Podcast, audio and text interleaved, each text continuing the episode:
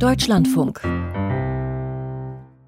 Ja, herzlich willkommen zu diesem Fireside Chat, einem Kamingespräch mit Richard Sennett und Gabi Hartl. Aus Brandschutzgründen, das werden Sie verstehen, aus Brandschutzgründen müssen wir aufs offene Feuer, Feuer verzichten, aber wir versuchen doch ein bisschen Wärme herzustellen und vielleicht springt ja auch der ein oder andere Funke zu Ihnen über. Nicht ohne Grund hat sich Richard Sennett so ein Fireside Chat, so ein Kamingespräch gewünscht, denn diese Art der Kommunikation, so ein bisschen zurückgelehnt im intelligenten Plauderton mit klugen Gedanken, das passt, wie ich finde, zu kaum einem anderen Intellektuellen unserer Zeit so gut wie zu Richard Sennett. Der Sozialphilosoph wechselt nicht nur zwischen den Welten, zwischen USA und geografisch immer hin und her nach Großbritannien. Er lehrt an der London School of Economics und an der New York University. Außerdem weiß er sehr elegant, sprachlich auch Welten zu verbinden. Auf der einen Seite akademisch, auf der anderen Seite verliert er nicht den Kontakt zum intelligenten Leser, wie er selbst sagt, also zum, zum intelligenten Publikum, denn er schreibt selbst in, im Vorwort zu seinem Buch Zusammenarbeit, seine Bücher seien für das allgemeine Publikum geschrieben, für intelligente Leser, die zu Recht fragen, warum ist das wichtig, warum ist das interessant? Wir gehen davon aus, dass viele intelligente Leser hier im Publikum sind. Ja, mit jeder neuen Publikation erreicht Richard Sennett äh, immer mehr dieser besagten intelligenten Leser. Ein großes Publikum schätzt seine klugen Gedanken und äh, seinen verbindlich flüssigen Stil, der auch immer eine ganze Portion Selbstironie und Understatement besitzt und vor allem seine unerschöpfliche Gabe, hehre Themen mit sehr praktischen Beispielen zu unterfüttern. So nimmt er uns im einen Buch mit auf den Schulhof seines Enkels nach London oder er nimmt uns sogar mit auf das Anwesen der Beckhams zu Victoria und David Beckham, die nämlich für ihre beiden Söhne ein ganz besonderes Ritual, ein Taufritual schaffen wollten. Oder er nimmt uns auch mit in eine althergebrachte, eine traditionsreiche Bäckerei in Chicago, die er seit vielen Jahrzehnten beobachtet, deren Geschäftsgeschichte er sozusagen beobachtet. Kurzum, Richard Sennett verliert nicht die Bodenhaftung und er bleibt in Kontakt mit der Alltagswelt, mit unserer Erfahrungswelt, um nicht zu sagen mit uns mit dem Menschen im Hier und Jetzt, denn äh, wie er bzw. wie wir in der heutigen Arbeitswelt zurechtkommen, wie wir im modernen Kapitalismus leben, beziehungsweise wie wir in den stetig wechselnden oder wachsenden Großstädten überleben, das sind seine Themen. Das Miteinander, das Gegeneinander manchmal, aber auch das Füreinander, das sind seine Themen. Ja, der Kölner Kongress ist überschrieben mit den drei Worten Erzählen, Sound und Öffentlichkeit. Und darüber wollen wir mit Richard Sennett sprechen. Wir, das sind Gabi Hartl, Publizistin und Kuratorin und engagierte Kämpferin seit Jahren für die Radiokunst. Und ich, Maja Elmenreich, Moderatorin und Redakteurin der Redaktion Kultur heute hier im Deutschlandfunk. Und wir wechseln jetzt ins Englische und die ersten Holzscheite wird Richard Sennett auflegen mit seiner Keynote Speech. So, Richard, would you mind putting on the first logs onto the fireside and give us some ideas about the benefit of public okay. or the benefits, plural? I am sorry to speak to you in English. Mein Deutsch ist sehr schlecht, but I will speak slowly. But I thought I would begin our discussion by making a comment or two about the relationship of the digital means of communication as they, in my view, as these digital means of c- communication affect the public sphere. And to, as a preface to that, I would say to you that in the history of technology, it's usually the case that a tool is created before people know how to use it. This was true of uh, such a simple tool as the sharpened steel scalpel, a knife with a sharp edge, which was invented in the 15th century with hardened steel, used initially by barbers and often cutting people. It took about 80 years for surgeons who were also oftentimes barbers, to understand how to hold the hand with such a sharp instrument. This same issue about a tool appearing before we know how to use it appeared, for instance, in uh, antibiotics, which, when, when they first appeared, were prescribed for everything. As you know, creating a kind of resistance uh, in the body to antibiotic use. But the doctors of the 50s saw this as a kind of all purpose tool. And the same thing is true, I think, with digital communication. That we have a tool in our hands that we can use before we know how to use it. And uh, I explain to you why I think that is.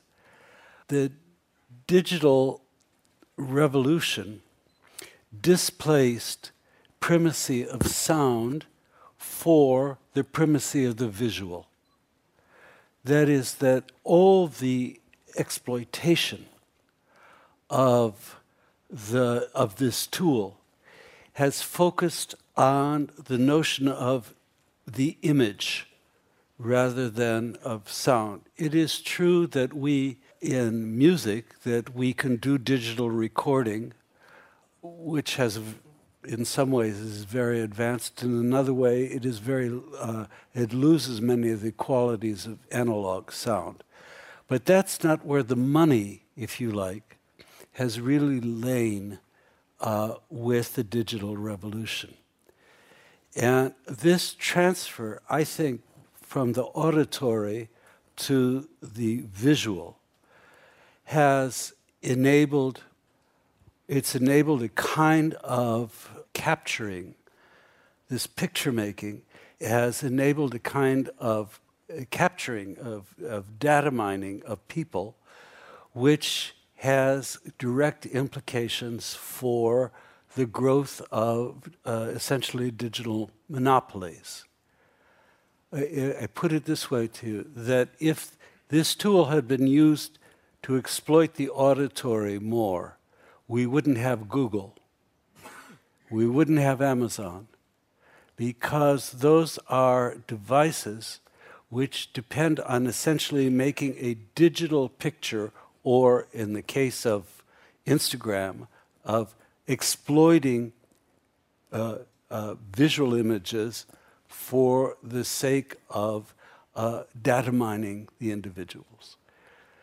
So, in that sense, this seems to me to be the shift from the auditory to the visual, seems to me inextricable from the growth of a new kind of monopoly capitalism.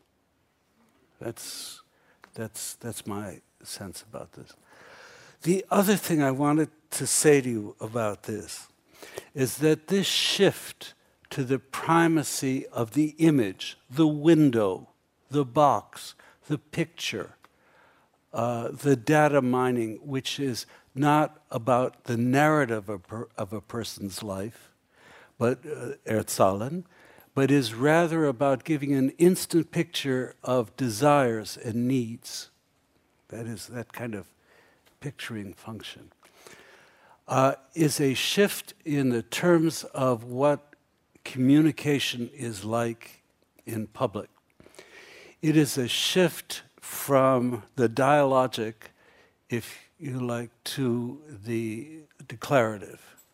That is, any kind of Erzählen is a, a story, is very related to its context to what comes before, what comes after.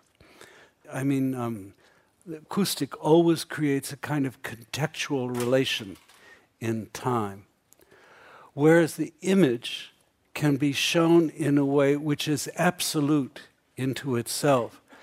I don't know how many of you have made the experiment that I've tried from time to time, which is to lay out seven or eight windows on the screen. It's very, I've tried to do this. It's very, very, even the sequential windows that come up from using different programs. It's a nonsense because you immediately focus on just one as a divorce from another, and you can flip from one declarative image to another with a sense that you have a caesura that uh, is not a loss of meaning. You just have you have serial experience of, of these declarative images rather than the kind of dialogical process of the images talking to each other. So, this to me is an abuse. And it's abuse that in the economic realm has permitted a new kind of tyranny. And so, the idea to me about this is recovering the sonic world and seeing how the digital could be implicated in that would be a better use of this tool. And I think we can do that, but it's, we have to undo the first use that we made of it and the overuse of it in this shift from the acoustic to, to the imagined, to the picture, uh, picture reality. So anyhow, that's. I hope this gives us something to to talk about.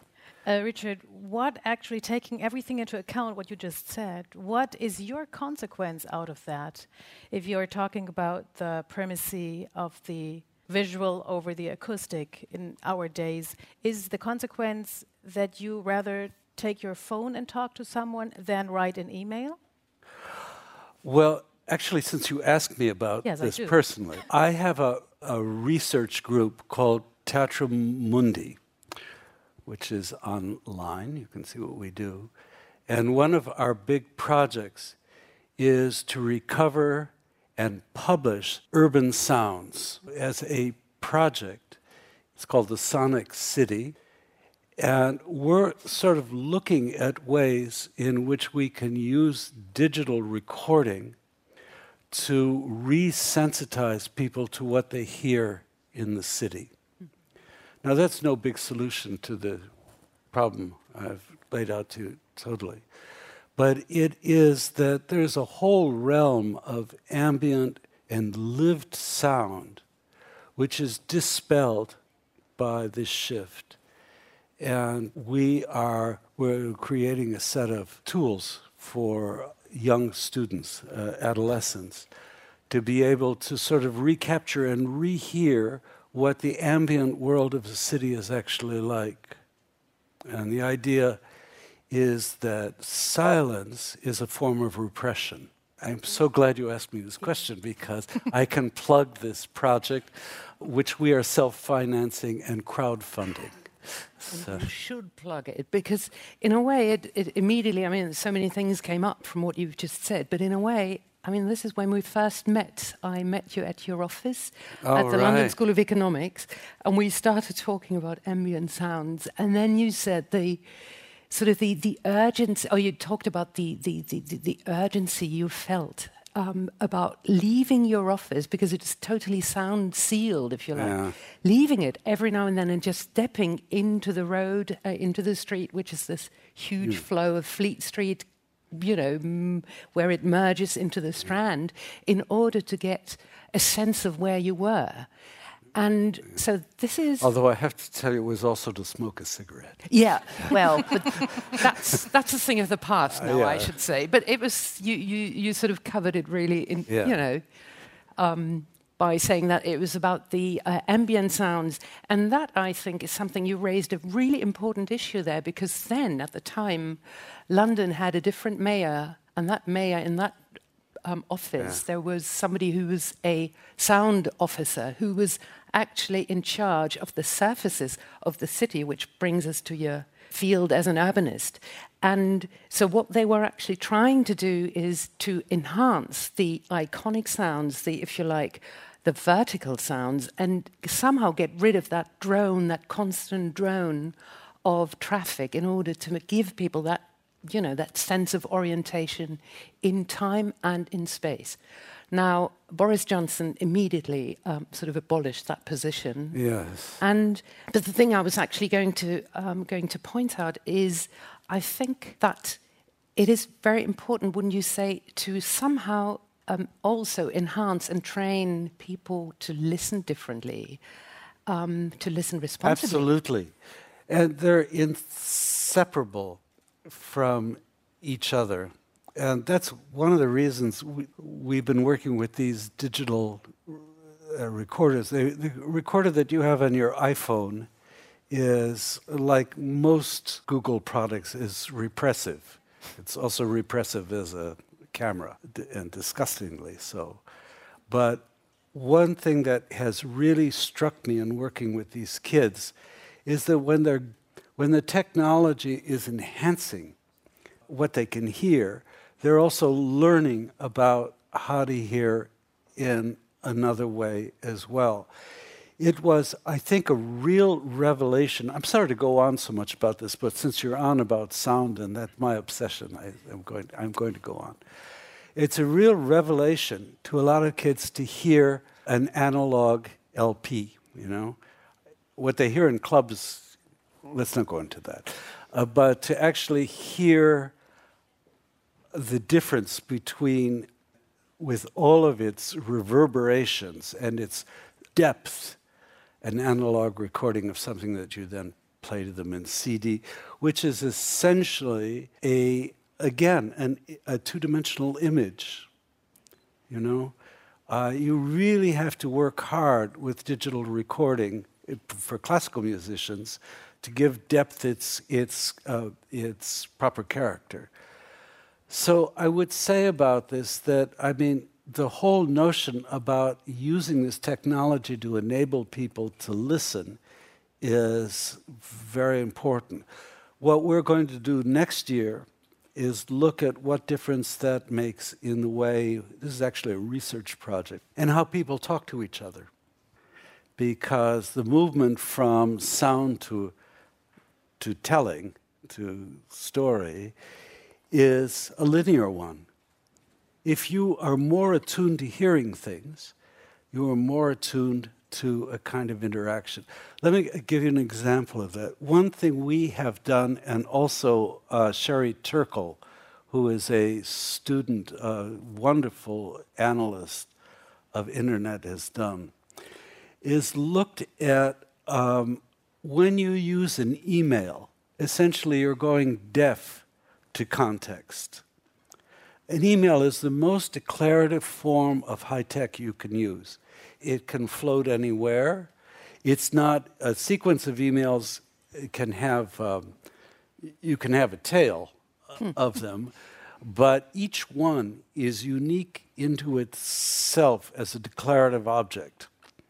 Um, and we're sort of interested in what'll happen for these young people who are getting sort of more auditorially tuned in about how they'll actually talk to each other and whether we can decrease, they can decrease the use of email and use better technologies like Skype, which is a much more, that's a much more empowering technology than email.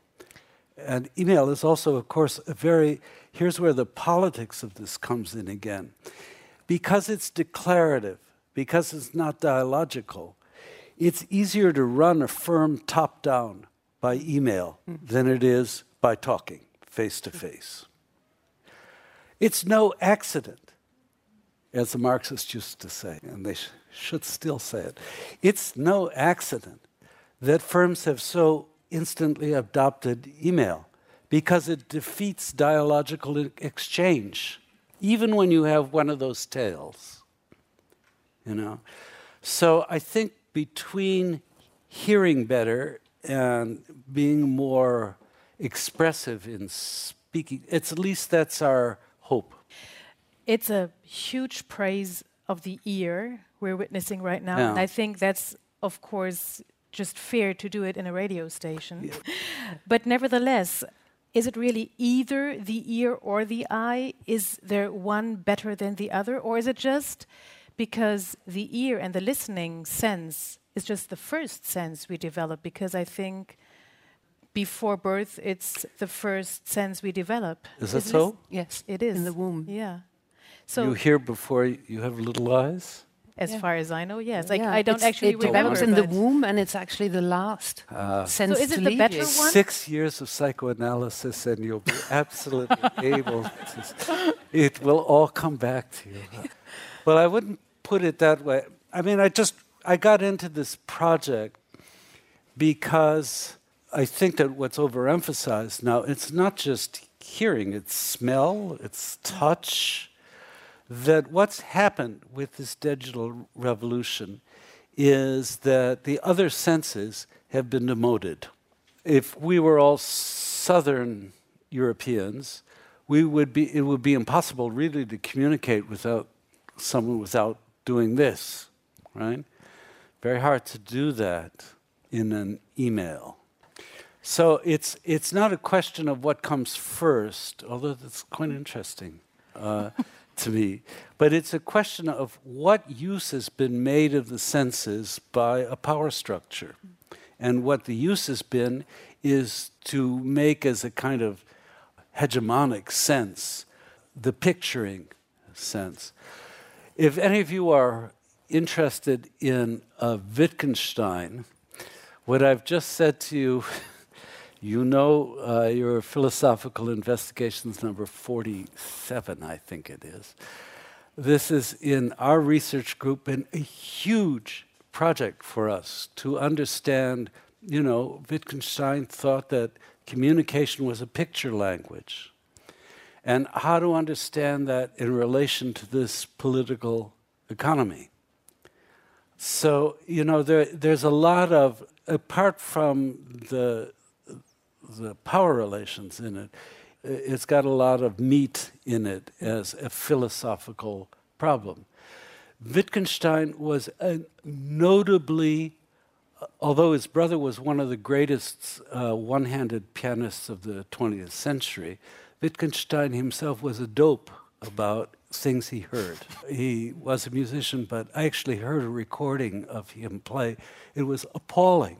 But the, it's indicative of a whole way of when we try and picture the world, is that to become, in a way, complicit with, uh, with this technology that really has imposed a whole new order of uh, domination on us. I was just thinking, you know, you wrote this wonderful book with the title The Conscience of the Eye. Yeah. And while I was preparing our talk and thinking about what we talked about sounds before, I was suddenly yeah. thinking, I think what you're probably, and your whole research group, Teatro Mundi, what you're trying or what you're working on at the moment is something like to develop a conscience of the ear, or maybe being conscious of the yeah, ear. Maybe something like that. Yeah. yeah.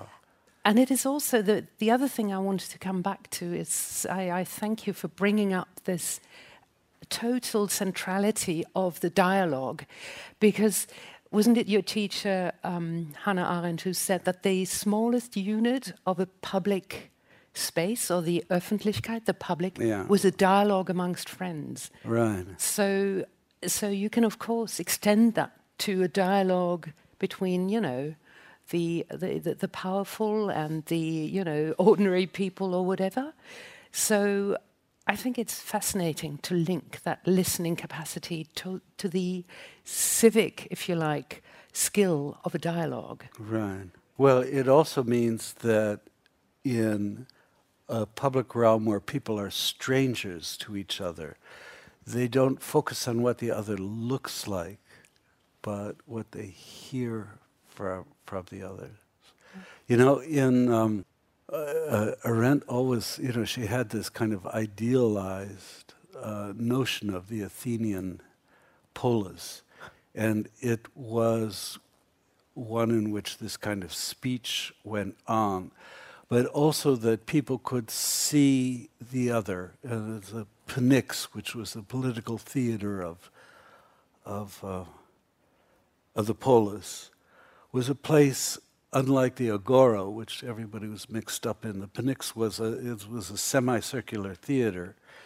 And so, for instance, when you had a group of people voting, and they voted by, by neighborhood, essentially, you could see how people voted. And to her, that was a combination of sight and sound, was the acme of democracy. we had a lot of, shall I say, heated discussions about this because what that means is that when you have sight as well as sound, that it's a way of erasing the stranger, the condition of being a stranger. And in a modern city, it's not 6,000 men voting in an amphitheater, it's millions of people. And the question is whether you should be using your eyes in that way to judge the other. And I mean, this is just a prejudice on my part. Uh, but I think listening to what people say is, in a way, more democratic than looking at how they organize themselves or what they look like in space. I grew up in America, as you know, and the primary way in which the image functioned politically was to separate the races. And it was a very common thing that you, as people said, the moment you see him, you know what he's going to say. That's a racist comment par excellence. So, I mean, there are lots of dimensions of, of this, and particularly, as I say, for somebody who grew up in this, the States, where the categorization of whose speech counts and not has to do literally with the color that you see. So, and that's something else I would, uh, that in thinking about this project, that's come to me, which is that how can we use high tech communication to make people just the opposite of what these tech monopolies are doing, which is to personify them. How can we bring back strangers into this? It's more than just creating online avatars for people. it's a deeper problem than that. How do you get people who are really different to, to interact dialogically? on the web. And we're actually we're going to do a project with uh, at MIT about that, about how do you create a political body in which people have no idea who they're talking to. Isn't that actually what we're doing every day in this house? I mean, in the radio. I'm sure. Absolutely. Even you're there all. You're there all. even though it's, I think, some kind of an awkward situation. There's someone talking into a microphone somewhere, sometimes here in Cologne, and there is someone somewhere on this earth. Must not be in Germany to listen to Deutschlandfunk. Can be via the net somewhere yeah. on this planet. Isn't that an awkward communicational situation to you? Well, you know what? I, I, hadn't thought of it quite that way. What I have thought about it, and I have a student writing a dissertation on this, is whether in talk radio, you know, these programs where people come in and mm. phone in their opinions, whether how those talk radio programs could be orchestrated so that you don't ask who's on the line or is this a nut or not, or and you don't have a question. Usually, talk radio is a kind of vicious declaration clothed in a question. And uh, so we're, we're interested in just experimenting with this. How do you get, recover this sense of impersonal speech as a project? And that's why we're starting with this acoustic city thing as a way of resensitizing people. I mean, it's the way you use a medium like radio. You know, it's there. And frankly, whether it, uh, for your purposes, whether it digitized or not, is kind of minor politically. It's not minor artistically, but it's minor politically. There are other things about how to experience the auditory, which I think you can use even a simple medium like um, a DAB radio. You know, this is a very simple piece of kit, a technological kit. The question is, we don't know how to use it well. What would be your recommendation how to use it well? Uh, ask me in two two years. I mean, this is the research we're trying to do, and we're doing it, as I say, in this very clunky, primitive way. Like, what's the alternative to a call in talk show. Yeah. And we're going to ex- experiment with that. Mm. But it's, it's, you know, this is not Wittgensteinian. This is just, you know, the idea of trying to see how the auditory can be revived by simple means. Um, I should say, I, I taught, uh, uh, and I still do occasionally, I taught for 30 years at, at uh, MIT. I, I, haven't been at New York University for a long time. And when I taught, I describe it a little in my book, my cheap, beautifully produced book. Uh, I describe a little of this because uh, my office was next to something uh, called the Media Lab at MIT. And the Media Lab, which was founded in the mid 80s, was uh, an attempt to experiment with how to put new digital tools in the service of social good. For instance, it focused on uh, using, um, thanks to Jaron Lanier, it focused on, on using 3D uh, imaging as a way for surgeons to perform surgeries almost all of this that's now beginning to be used, but there was no way to commercialize a lot of what the Media Lab did. Most of the things that it produced, like the $100 computer, were things that the sponsors of the Media Lab were indifferent to. So there's been a kind of narrowing of what are seen as promising inventions. And they're lit- I saw this over this long period. Wonderful ideas that are just littered on the ground because they couldn't be commercialized according to the logic of data mining and personal ex- intrusion. So that's, I think that's, you know, recovering the, the other senses is, is a way also of, it, it is a kind of, if you like, sensory resistance to a certain form of capitalism. That's what I'd argue about this. Mm. Does it make sense to you? It's, it, it is a way of saying you can't privilege that, you know. You know, to come back to radio, you were saying before, what would the alternative to, say, an American talk radio yeah. show be? Well, I think you're exactly in the right spot, and that's public, it. you know, public radio, yeah. which produces something which I uh, like to call polyartistic art. Because the thing about the kind of radio art that's being produced, maybe not so much in mainstream BBC radio drama productions, but in radio art as it is understood here in Germany's 10 different public service really? radio stations. They're all different. So the thing that's being produced here is something which brings out the tactility of the of the auditory, the the even the you know something which provokes memories of smells or oh, associations of smells. So so I think yeah we, we just have to you know, have to make you listen a bit to the kind of. My German has to improve. Well, that's the great thing about it is that many things are just sound things, you know, sound pieces. So it would be more like the music, maybe that you, as a musician, are used to yeah. um, to hear. So, so, so the thing is that, like in the very early days of radio, when Brecht said exactly the thing that you've just been saying that, yeah, here's radio, but what we've got the technology, but what are we doing with it? So people like Kurt Weill and Brecht and, um, you know, Walter Ruttmann started um, experimenting with that membrane, that funny air that surrounds us. What did they do?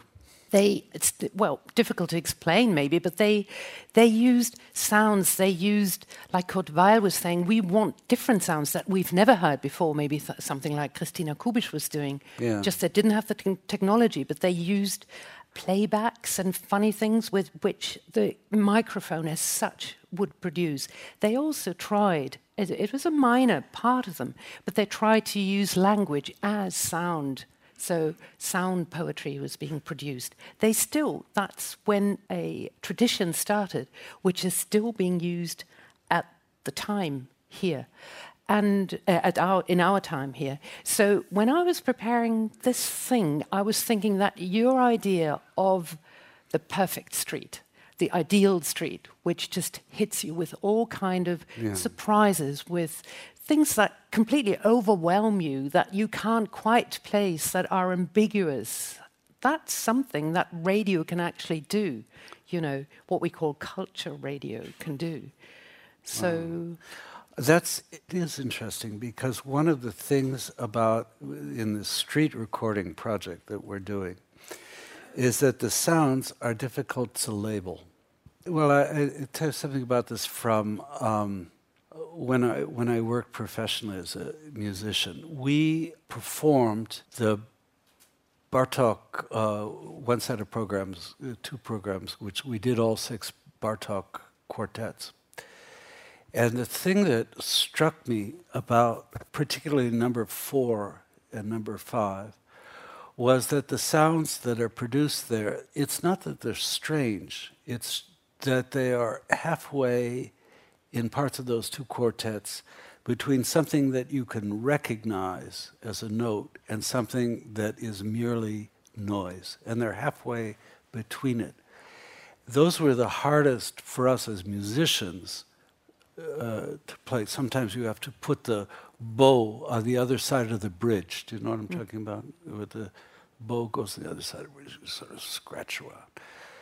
But they're halfway between just empty noise and, and music. And one thing about these street recordings is uh, the reason you listen so hard is that the mind's first notion is to make sense of this by labeling what made that sound rather than what it is. And after a while, people stop worrying about that, particularly because the sounds interact with each other, the sine waves interact with each other, and so on. That's an, an analogy to socially what we want on a good street, which is that you're not asking where did the, who is this, what does this represent, but that the actual kind of uh, central experience on the street is something that you're focused on, not a, a, a process of identification. In that way, this kind of ambiguous auditory experience is full of politics.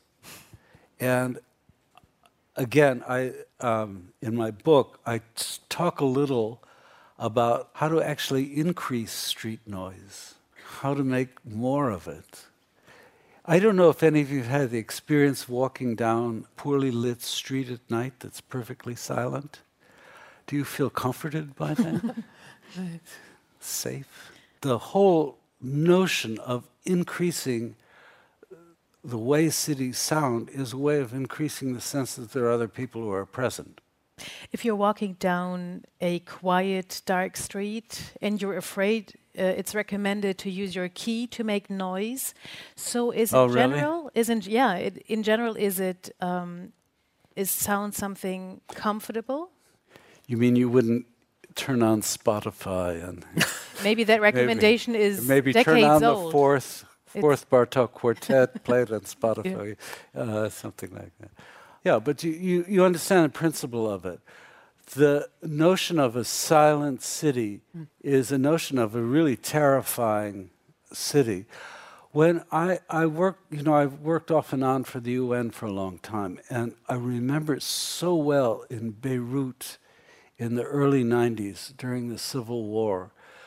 Even more terrifying in Beirut than the actual explosion of a bomb was this total silence in between the bombs going off because you couldn't orientate yourself to anything. You didn't know where people were. It was quiet, you know, it was dark. Uh, the same, same thing about smelling body odor, which we think, oh my God, we've got to get rid of that, you know, but that is also a way of indicating somebody is present to you. yeah, uh, I know that's a little more ambiguous, but you, you, you, you understand the point I'm making about, about this. We've just succumbed in the last 20 years to a profound uh, repression made possible by uh, technology, but not caused by it. Mm. It's, that's why I started by saying this is a misuse rather than something that's innate mm. to this technology. We talked about you being a musician, uh, a cellist who studied at Juilliard School in New York. Yeah. And you just talked about being afraid if there's no sound somewhere. What would music be without silence? I mean, silence is not, not only bad. What would music be without any pause or, or waiting for the next tone to arrive? Well, there are silences are uh, again they're very they're in music musical work they're very dialogic mm-hmm. and uh, you only have a silence because the sound is stopped and you you mark an absence and then the, the absence has a termination because the s- sounds go up again what's really interesting about that is the relation between this d- dialogical thing between sound and silence and rhythm. Because when we phrase any kind of musical uh, line, long line, to speak about Erzählen, there are small little air pauses that are not really marked in, um, in the music, but that are necessary to do the phrasing. An air pause is just the slightest uh, deviation of a rhythm so that it's like this. And even more miniaturized. And every singer does this, every cellist or, or, or um, a string player does it by simply moving the wrist. And it's that kind of relationship between sound and silence which is the technological foundation for uh, phrasing something that it, it, has a sense. If you play uh, just strictly as you know the way metronome, which should be a banned device, but if you played strictly according to a metronome, you couldn't listen to more than two minutes mm. of that kind of music. So even when, you know, I've had students who, um, when I was teaching music, who had very bad rhythmic sense, and I'd turn on the metronome, I'd always make them play with getting it a little wrong and then catching up. But that's again something in the non musical world that we have as well. When you have a, com- when, as in my office, when you can't hear anything, you are in a situation where there's no sense making. There's an absence without a frame. So, uh, but this is in music, it's terribly important. And this is why, when you look at the notation of people like um, the young Boulez, for instance, it's rather than giving an exact, like the Boulez piano sonata, which I think is 41 or something like that, 1941, there are all those quotes from various poets to give the sense of how fast or slow it goes and whether you stop the way you do at the end of a line mm. or not. And that's this sonic interplay, which can't really be denotated and can be or be denotated in many other ways, is how we rescue um, uh, music out of sound. I think you raised a really important issue for art and the creation of something meaningful just a minute ago.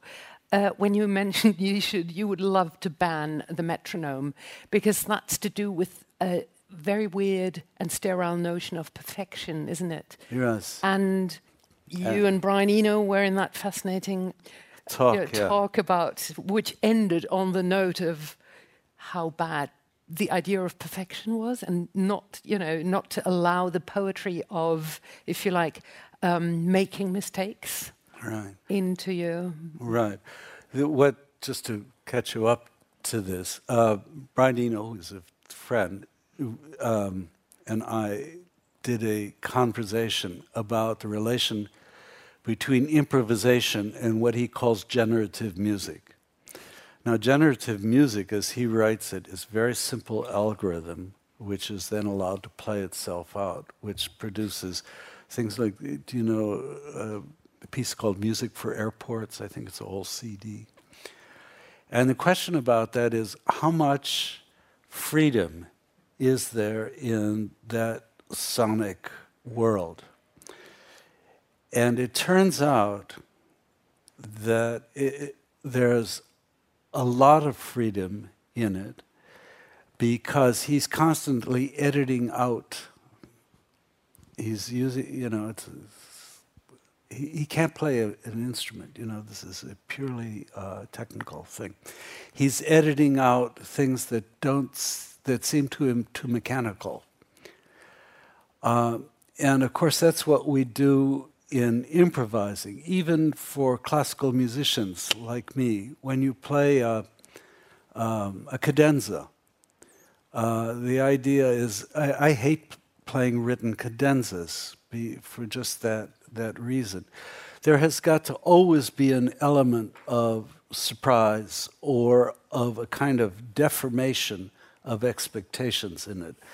And I think, in a way, the genius of a lot of what Brian does is out of something that looks like it's mechanical comes something that's incredibly irregular and again ambiguous or contradictory and, and mm. so on.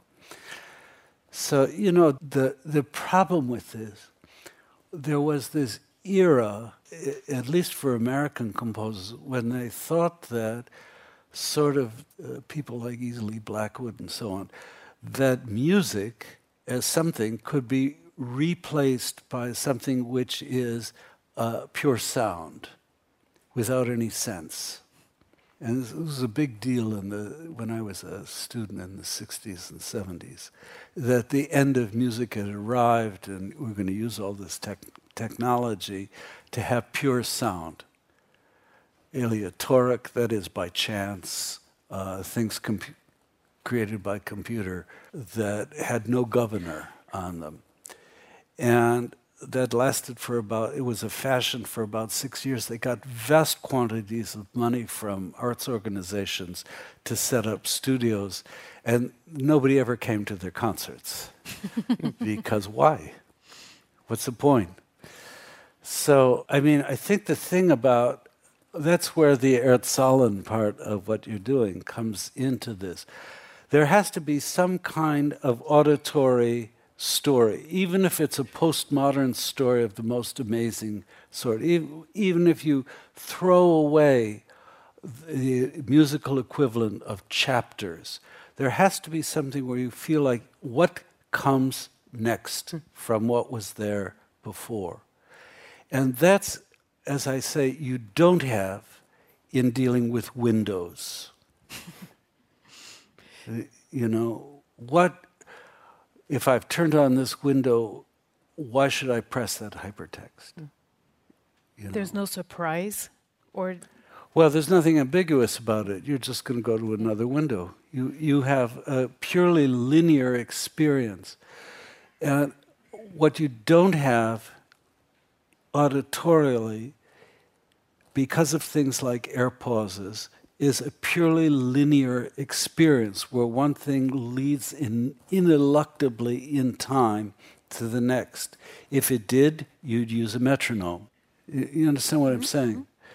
So that's part of, by recovering the auditory, Erzählen means storyline, plots? To tell a story. To tell. So it means what Benjamin meant by storyteller. Yeah. Oh. Exactly.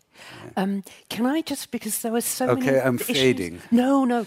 Uh, just one little thing about the medium of radio to bring that back. When you okay. just said, um, I, I, just wanted to say that the radio for me, and I think for all of us here who are passionate about the medium, is more than it's it's more than just have an algorithm play things. You know, like. Yeah read, you know, read texts or, or some pieces of music. But I just wanted to bring this back to the fact that the programs, the programming is actually, it's a craft. it's being done by people sure. in a way to make it random and to surprise. And so, so to come back to your notion of the city and the ideal street, in a way, I suddenly felt that as that the medium in terms of how is the radio a public space? It's something like de Certeau's balcony or his window. All right. You're inside, and I, I, nice. That's a nice and, image. And you're outside. Well, yeah. it came to me when I read your your books. You know that well, it, it was, didn't come to me. Well, there you go. That's why we talk. You see, dialogue. So you'd go with that? Do you think? I would. Uh, yeah, it's a nice idea that it is being at a balcony in a way.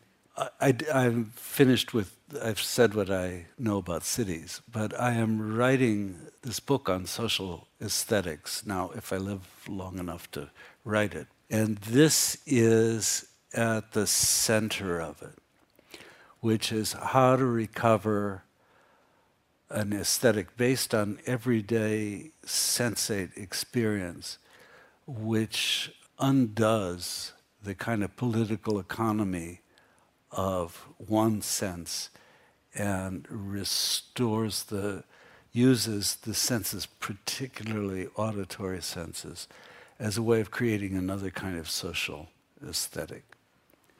We'll but see. thank you very much for inviting Well, thank you for coming to Cologne and talk to us. Okay. Thank you very much.